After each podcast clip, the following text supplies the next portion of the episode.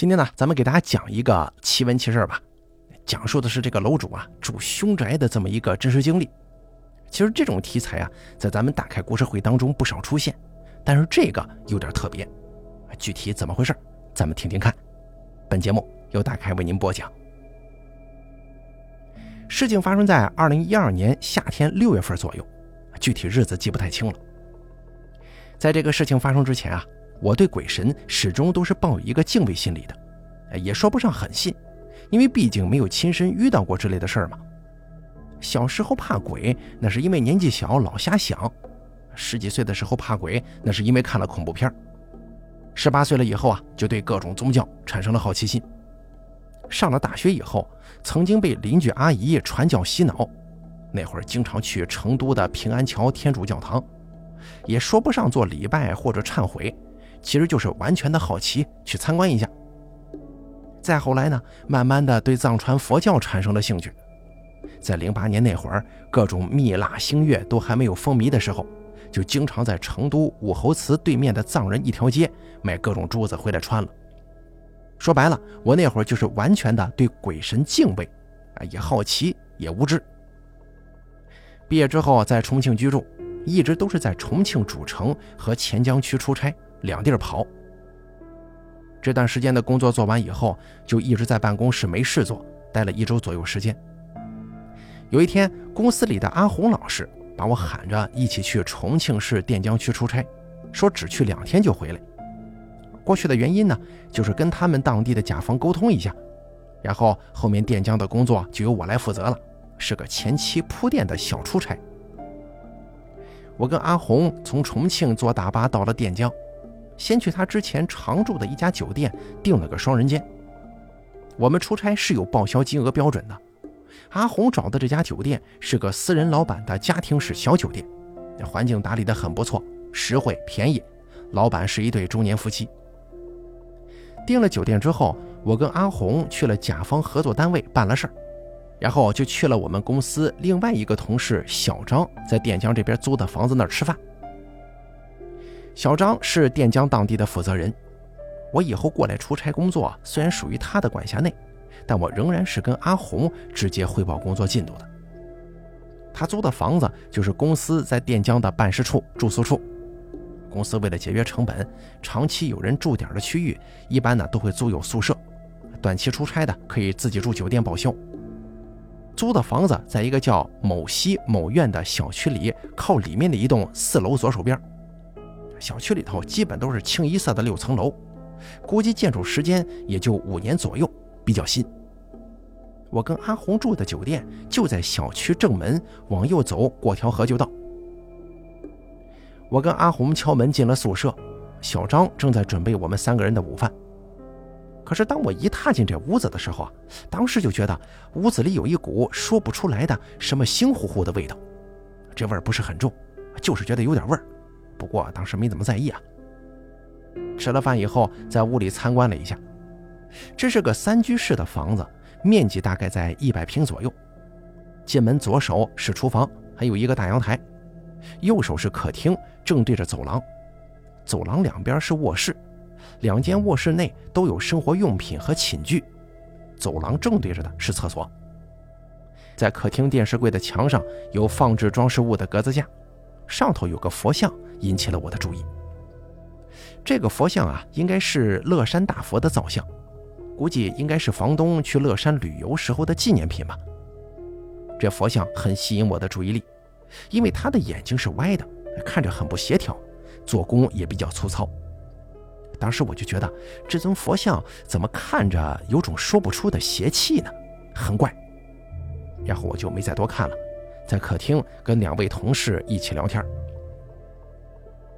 房子里的用品都很新，我就问小张：“这房子租金多少钱一个月呀？”小张告诉我说：“这个房子他当时算是碰上了，比周围的都要便宜。就是刚来的时候啊，好像有段时间没住人了，但是屋里的家电呐、家具什么的比较齐全。”我跟阿红在宿舍待了一中午以后就回酒店了，第二天返回重庆主城。后来又过了一周，阿红通知我去垫江出差，估计要待一个月左右的样子。但是由于垫江宿舍只有两间卧室有寝具，而且都有人住了，所以啊可以住酒店报销。当时我想好了，就干脆在那边宿舍住着好了，先睡上几天沙发，然后买个行军床，买一套寝具，然后在外头找点住宿发票拿回去报销，这钱不就落自己兜里了吗？阿红给了我一个电话，是跟小张一起在垫江的另一个同事小杨的电话。阿红告诉我说，小杨是个新同事，刚到公司，什么也不懂。白天的时候啊，小张一般要外出，小杨应该在宿舍。到了以后，可以直接去宿舍找这个小杨。我回去收拾了一下行李，第二天一早买了大巴票到了垫江，打车到了这个某西某院。我忘了宿舍在哪栋楼了啊！给小杨打电话，让他下来接我。之前我没见过小杨，他到了小区门口，我一看，哟，是个两百多斤的壮汉子。跟小杨聊了几句，他帮我拎着行李箱，我背着电脑包，就这么一起上了楼，一路都在一直聊天。通过这一会儿的接触，我感觉这家伙呀是个挺对我脾气的小伙伴。到了宿舍。跟上次不太舒服的感觉还是差不多，有一点儿但说不上来为什么。我觉得吧，我不是啥灵异体质，但是这回啊，真的或许是感应到了什么。在宿舍把行李放了，跟小杨聊了好一会儿。下午出门去甲方合作单位，把后续工作了解了。晚上跟小张、小杨一起在小区外头一个大排档吃了饭。重庆主城是个大火炉。虽然垫江这种地方属于区县，但只要到了五月份，那还是挺热的。我们三个人吃饭的时候，每个人喝了几瓶啤酒，我们仨都聊得很开心。但是为了第二天工作，也没喝太多，就回去了。回了宿舍，加班到了半夜，一直在教小杨核对制作图纸，该睡觉了。两间卧室，他们两个一人一间，虽然人家肯定会让出来让我住，但咱不能喧宾夺主啊。我就拿了个毯子，在沙发上铺了一个临时的睡觉的地方。在这里睡的第一个晚上，也是唯一的一个晚上，很平静的睡着了，屁事没发生。第二天起了个大早，大家都有各自的事情嘛。我的工作地点是在垫江城区内，阿红跟小杨则是要去垫江外的另一个地方，他们俩晚上应该不会回来了。临走前，他们把宿舍钥匙给了我，让我今天晚上啊就睡里头的卧室吧，别在沙发上窝着了。一上午都在忙碌，咱们就不说了啊。到了中午吃下饭，也就没啥事了，准备回宿舍休息一下。我拿着小杨给我留的钥匙，走到了小区。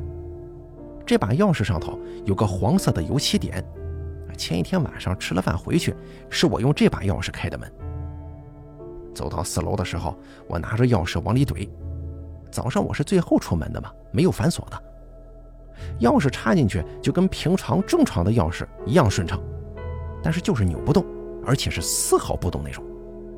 费了半天劲，大夏天的三十四五度的天气，楼道里头倒不是很热，但还是出了一身的汗。有个文件得用电脑传给别人，所以我这心呢就有点急，而且行李啥的都在屋子里头。也不可能不进去，我就给小张和小杨打了个电话。先头打的几个电话，他们俩都没接我的。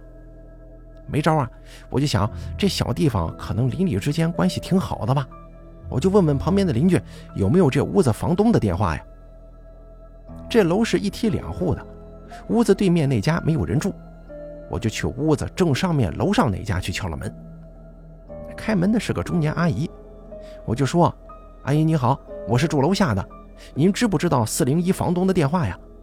她说没有。然后看他有点不耐烦，想关门进去，我就又问他知不知道房东在哪儿住啊？然后他表情抽搐了一下，说了一句话，让我想了半天都没明白他为什么会这么说。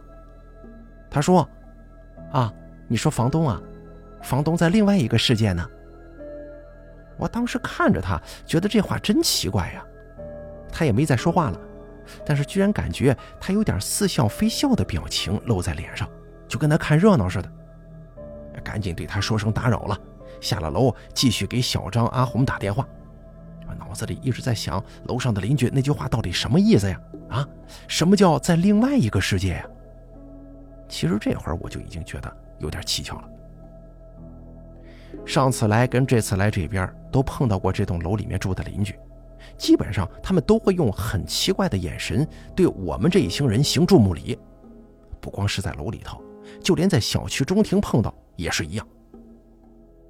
后面打给小张跟阿红的电话，他们终于接了。我就问他房东电话有没有啊？我这边门打不开了，是不是房东那边有备用钥匙呀？小张阿红说，房东电话没存。这个租房合同上面倒是有，但合同在屋子里呀。这下子没招了。不过楼道里开锁匠的电话终于派上用场了，随便找了一个电话打了过去，谈好五十块钱价格。没到二十分钟，开锁师傅来了，跟他说了情况。这个时候刚好楼上有个邻居下来，也是个中年阿姨。这会儿我还是在想楼上阿姨说的那个莫名其妙的话嘛，我就打了个招呼。就问他：“这房东你知不知道在哪儿啊？”可是万万没想到，他翻了个白眼，瞪了我一下，没理我。我看他都往楼下走了，就没好意思再问。但这个时候他又反上来了，问：“这里怎么回事？怎么要开锁呢？”我就说：“哦，门打不开了。刚才我去楼上，本来打听房东住哪儿的，结果楼上那家人说房东在另外一个世界。哎，您知不知道他这话啥意思呀？”而这位阿姨冒了一句：“算了，不跟你说，不能跟你说。”我立马反应过来了，赶紧问：“这里死过人吗？”他没吭声，可是没吭声不就代表肯定的答复吗？我鸡皮疙瘩当场就冒出来了。这个时候啊，那开锁师傅居然转过头来跟这位邻居阿姨搭话了：“这里之前住的是不是那个事儿啊？”这阿姨点了点头，下楼了。什么？啊，什么呀？哪个事儿啊？我这会儿心里已经开始发毛了。开锁师傅一下就明白是怎么回事了，说明这里发生的事情不小，而且肯定是死过人，确凿无疑。开锁师傅把门打开之后，就问我锁换不换呢？师傅用的是一个塑料片，插进门缝，把锁舌弹开，这么开门的，没有损伤到锁的结构。我就想着，可能还是得换吧，都已经打不开了。可能是锁里面哪里堵着了、卡着了，不放心嘛，就把钥匙插进去试了一下，没问题了，一切正常。还把门关上试了一下，又是好的，又反锁再开，依然正常。我心里发毛了呀，是什么情况啊？这门玩我呢？算了，开开就开开吧，先把师傅钱结了，赶紧又给他塞了包烟，问他怎么回事，这里究竟发生过什么事儿？他嘿嘿一笑说：“嗨，算了吧。”你还是不知道的好，不然的话你可不敢住喽。我再次惊到了，这到底怎么回事啊？又给他塞了包烟。这个时候，师傅终于说了：“这里以前发生的事情曾经轰动整个垫江城。本来这里的原住户就是房东一家三口，小孩在外地上学，平常夫妻俩人住。据说他们感情很好，都是在事业单位上班的。有一天中午。”这俩夫妻忽然之间拿刀互砍，男的把女的砍死了，头都快砍掉了。这男的又自了杀。事情发生过几天以后，到了该给小孩打生活费的日子了。小孩没收到钱嘛，自然会给父母打电话，可是怎么打都没人接，他就跟婆婆打。婆婆也觉得奇怪呀，联系不到他们，就拿着备用钥匙过来了。一开门，当场吓晕。随后警察就来了。当时据说来了很多很多警察，整条街直接封了，过来看热闹的人围了人山人海。据知情人士说啊，当时现场里整个客厅变成了血海一般。听开锁师傅说了这些以后，我当时嘴巴都被震惊的关不上了，回头看了一眼这屋子的客厅，我的天哪，居然自己真的就住在这种地方。说实话啊。当时开锁师傅走的时候，我都想收拾东西跟他一起离开这儿，但又想了一下，事情都过了这么久了，小张、小杨在这里住着没事难道我就会有奇怪的经历吗？怕个毛啊！送走了开锁师傅，我在屋里开始了难熬的几个小时，因为知道了这里曾经发生过什么呀，在屋子里头真的是坐也不是，站也不是，心里头不断给自己鼓劲儿，怕什么呀？不用怕。不做亏心事，不怕鬼敲门。下午白天都还好说，开着电脑做点事情，很快也就过去了，没想太多。况且客厅阳台外面还有楼下街边的噪音啥的，很有烟火气。晚饭就在屋子里吃了点零食，没下楼去吃晚饭。到了八点钟左右的时候，天黑透了。这会儿因为光线的原因，外头没啥噪音了。我又情不自禁地开始想今天发生的事情，毛骨悚然。就在这个时候，我做了个手贱的事情，现在想想真是他妈太手贱了。我在百度上照着关键字搜，看看能不能找到这里发生的事情啊、新闻啥的。当时我的心中啊有两个声音，一个在说：“好害怕呀，肯定今天这些事儿不是巧合，怎么就让我知道这里发生过什么呀？我得赶紧撤，待久了肯定不好。”但另一个声音说：“嗨，这都是以前的事情，怕个毛啊！没人见过鬼吗？住这里有什么？大小伙子还怕这个呀？”那会儿真的是这两个声音在不断的打架。后来我还真就搜到了那个新闻，不光有新闻，还有视频呢。点进去一看，我的天哪，居然是当时警方过来侦查通报案情的新闻视频录像。这个录像应该是当时在垫江地方电视台播放过，被人用手机什么的录下来之后，放到了那个土豆视频上头。但是现在视频链接已经被和谐了啊！看着这个视频，我真的是鸡皮疙瘩起了一地又一地呀。客厅的摆设完全跟现在一模一样，没有任何一点点区别。甚至连家具家电都没换。视频里地板是干净的，应该是为了避免过分的视觉冲击弄干净了吧？尸体应该也是拉走了的。然后视频又开始播放卧室里的场景。我勒个去，床完全就是现在屋里的两张床，就是之前 A 屋跟 B 屋的两张床兑换了一下。当时我的感觉是彻底快崩溃了，这房子应该就是简单处理了一下又出租出来的。啥都没换。我当时就在 QQ 上面跟小张、小杨描述了今天的所见所闻。小张、小杨听了之后被吓到了，建议我赶紧出去找个酒店得了。我居然跟他们调侃了一下：“嗨，有什么嘛？咱男的不怕这些，实在是不能住了，我再出去，玩不了。”其实说话这会儿，我都已经坐在沙发上不敢动了，真的是连动都不敢动，眼睛总是不由自主的往屋里四处张望。这会儿坐的位置是背对客厅阳台的推拉门的，客厅阳台的窗帘是拉上的，右边是开着的空调，面前是放在茶几上的电脑，右手边是前一天睡过的长沙发，对面是饭厅和厨房，厨房的推拉门关着，厨房门的左边是大门，右边是通向房间跟厕所的走廊，厕所跟房间门也都被我关上了，妈的，心里发毛啊！本来还想着强忍加班做点事情吧，赶紧上 Q 找了一个之前认识的成都的研究藏密宗的哥们聊天，跟他详细说了说这一天的经过之后，他跟我说，门打不开，那是有东西不想让你进去啊，你身上有他们不想看到的东西。我说不可能啊，他问我还要在这住吗？我说我哪知道啊。他跟我说应该没什么事儿。不过可以放点超度亡灵的经文什么的，这样能好一点。他传了几个 MP3 格式的经文录音，我就赶紧用电脑播放。说实话，这会儿心里面其实已经打破了之前的三观了。要说之前是对鬼神的敬畏、无知且好奇的话，那现在这个场景真的就是验证这个世界到底是什么样子的时候了。也是看看自己到底会不会因为这个地方能见识到什么科学不能解释的事物的时候了。外头没什么噪音，屋里制造噪音的就是空调的低频声音。电脑播放着佛经，屋里的灯都是打开的，但还是很显昏暗。一个人坐着不敢动，只敢看着电脑屏幕，心里面一遍又一遍地回想着邻居的眼神、开锁师傅的回避，还有视频屋子里的陈设。我真的不得不佩服那会儿的自己，要是放在现在自己身上，嗨，肯定撒丫子跑了，居然还会在那待着呀？这不没事找事吗？到了十二点钟左右的时候，佛经用的是耳朵能承受的最大音量播放着的，我也开始能想想别的事情了啊，不再光想着这屋里头神神鬼鬼了。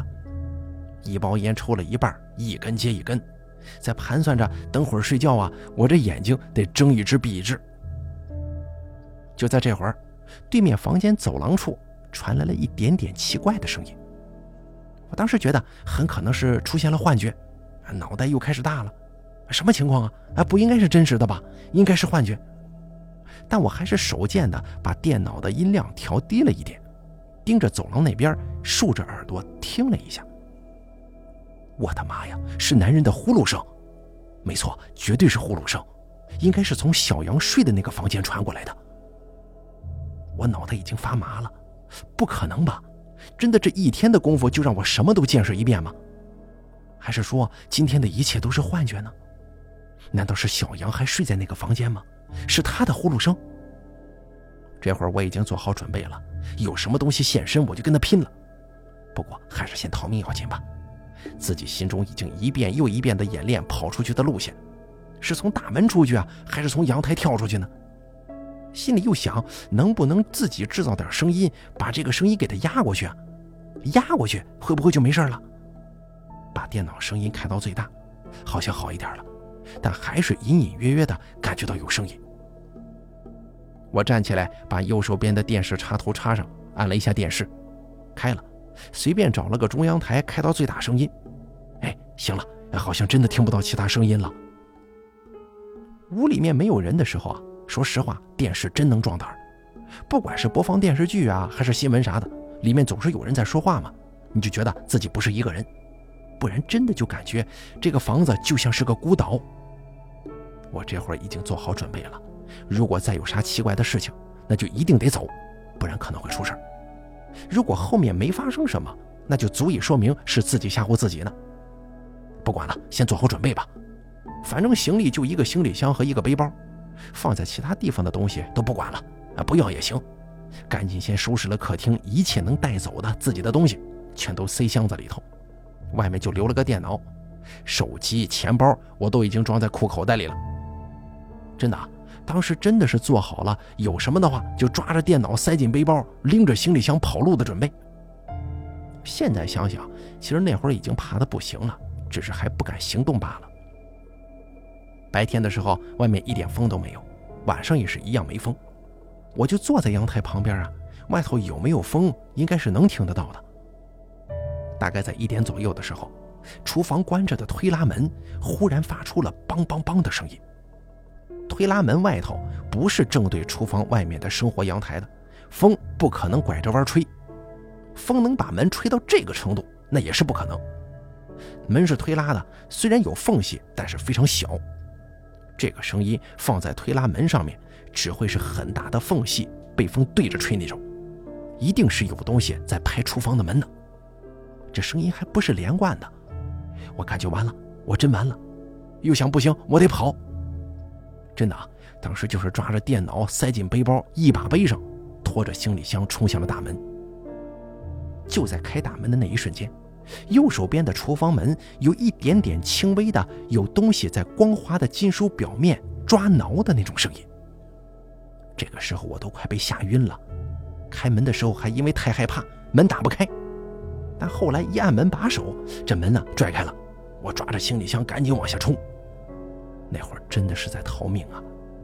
冲到小区大门的那一刻，我觉得我逃过去了，没那个勇气回头再往小区看一眼，提着行李箱就直接前往曾经跟阿红住过的那个酒店。老板已经把大门都关了，我是硬敲门敲进去的。老板娘认识我，她问我这么晚才从重庆主城到垫江吗？我的情绪没有平复下来，语速逻辑都很乱的跟他说了今天一天的所见所闻，以及那个房子里发生的事情。老板娘跟老板的嘴巴打张着，眼睛都快鼓出来了。他们也是着实被这个事儿给吓到了。后来他们跟我说，这个房子里面曾经发生的事情，本地人全都知道，也知道发生地在哪儿，本地人是不会往那儿租的。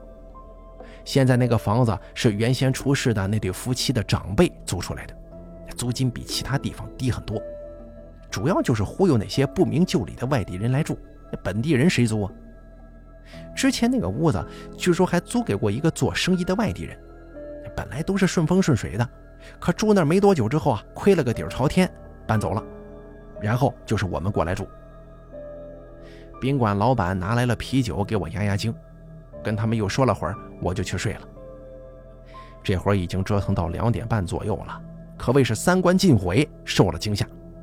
睡觉倒是睡得很快，也没做啥噩梦，可能是因为觉得到了安全的地方，有一种放松感吧。第二天白天我还没醒呢，小张给我打电话问我在哪儿啊？我说我在酒店呢，让他们过来找我，先别去那个房子。等他们来了之后，我就跟他们说了一遍前一晚所有的事情。小张跟小杨的脸已经被吓得抽抽了，不过他们又说了一句让我感到后怕的事儿。小张说：“屋子里那个电视，我跟小杨从来就没能打开过，你是怎么打开的？”并且小杨也加了个事儿，他说他之前有一天晚上一点钟左右从外面回去。进楼栋的时候啊，曾经看到过进楼栋右边那户的生活阳台里，有个穿白衣服的长发女人站在里头，一动也不动，特瘆人。当时还以为是个妹子，还说隔天去把妹。后面路过的时候再注意那户人家，就从来没看到过有年轻女性在里头住过，住在那里的只是一对老年夫妇。他们所说的，再结合我经历的事情，这下子有答案了。三个人毛骨悚然。小张跟房东婆婆说了要退房，没有受到拒绝呀或者拖延之类的，很痛快的就答应了。后面得去屋里拿东西啊，我是跟他们俩一起去的。进去以后，空调开着，电视没有图像，我站在门口没敢进去，在外头等他们俩，他们也只是草草收拾了一下，赶紧走人了。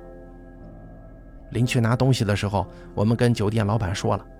老板再三嘱咐我们，让我们拿了东西赶紧走，千万不能回头看。我们也是照做的，压根没回头。行了，整个事情就这么说完了。我整个人萎了好几个月呀。过了三年，回头再想想这个事儿，我觉得有很多奇怪的地方。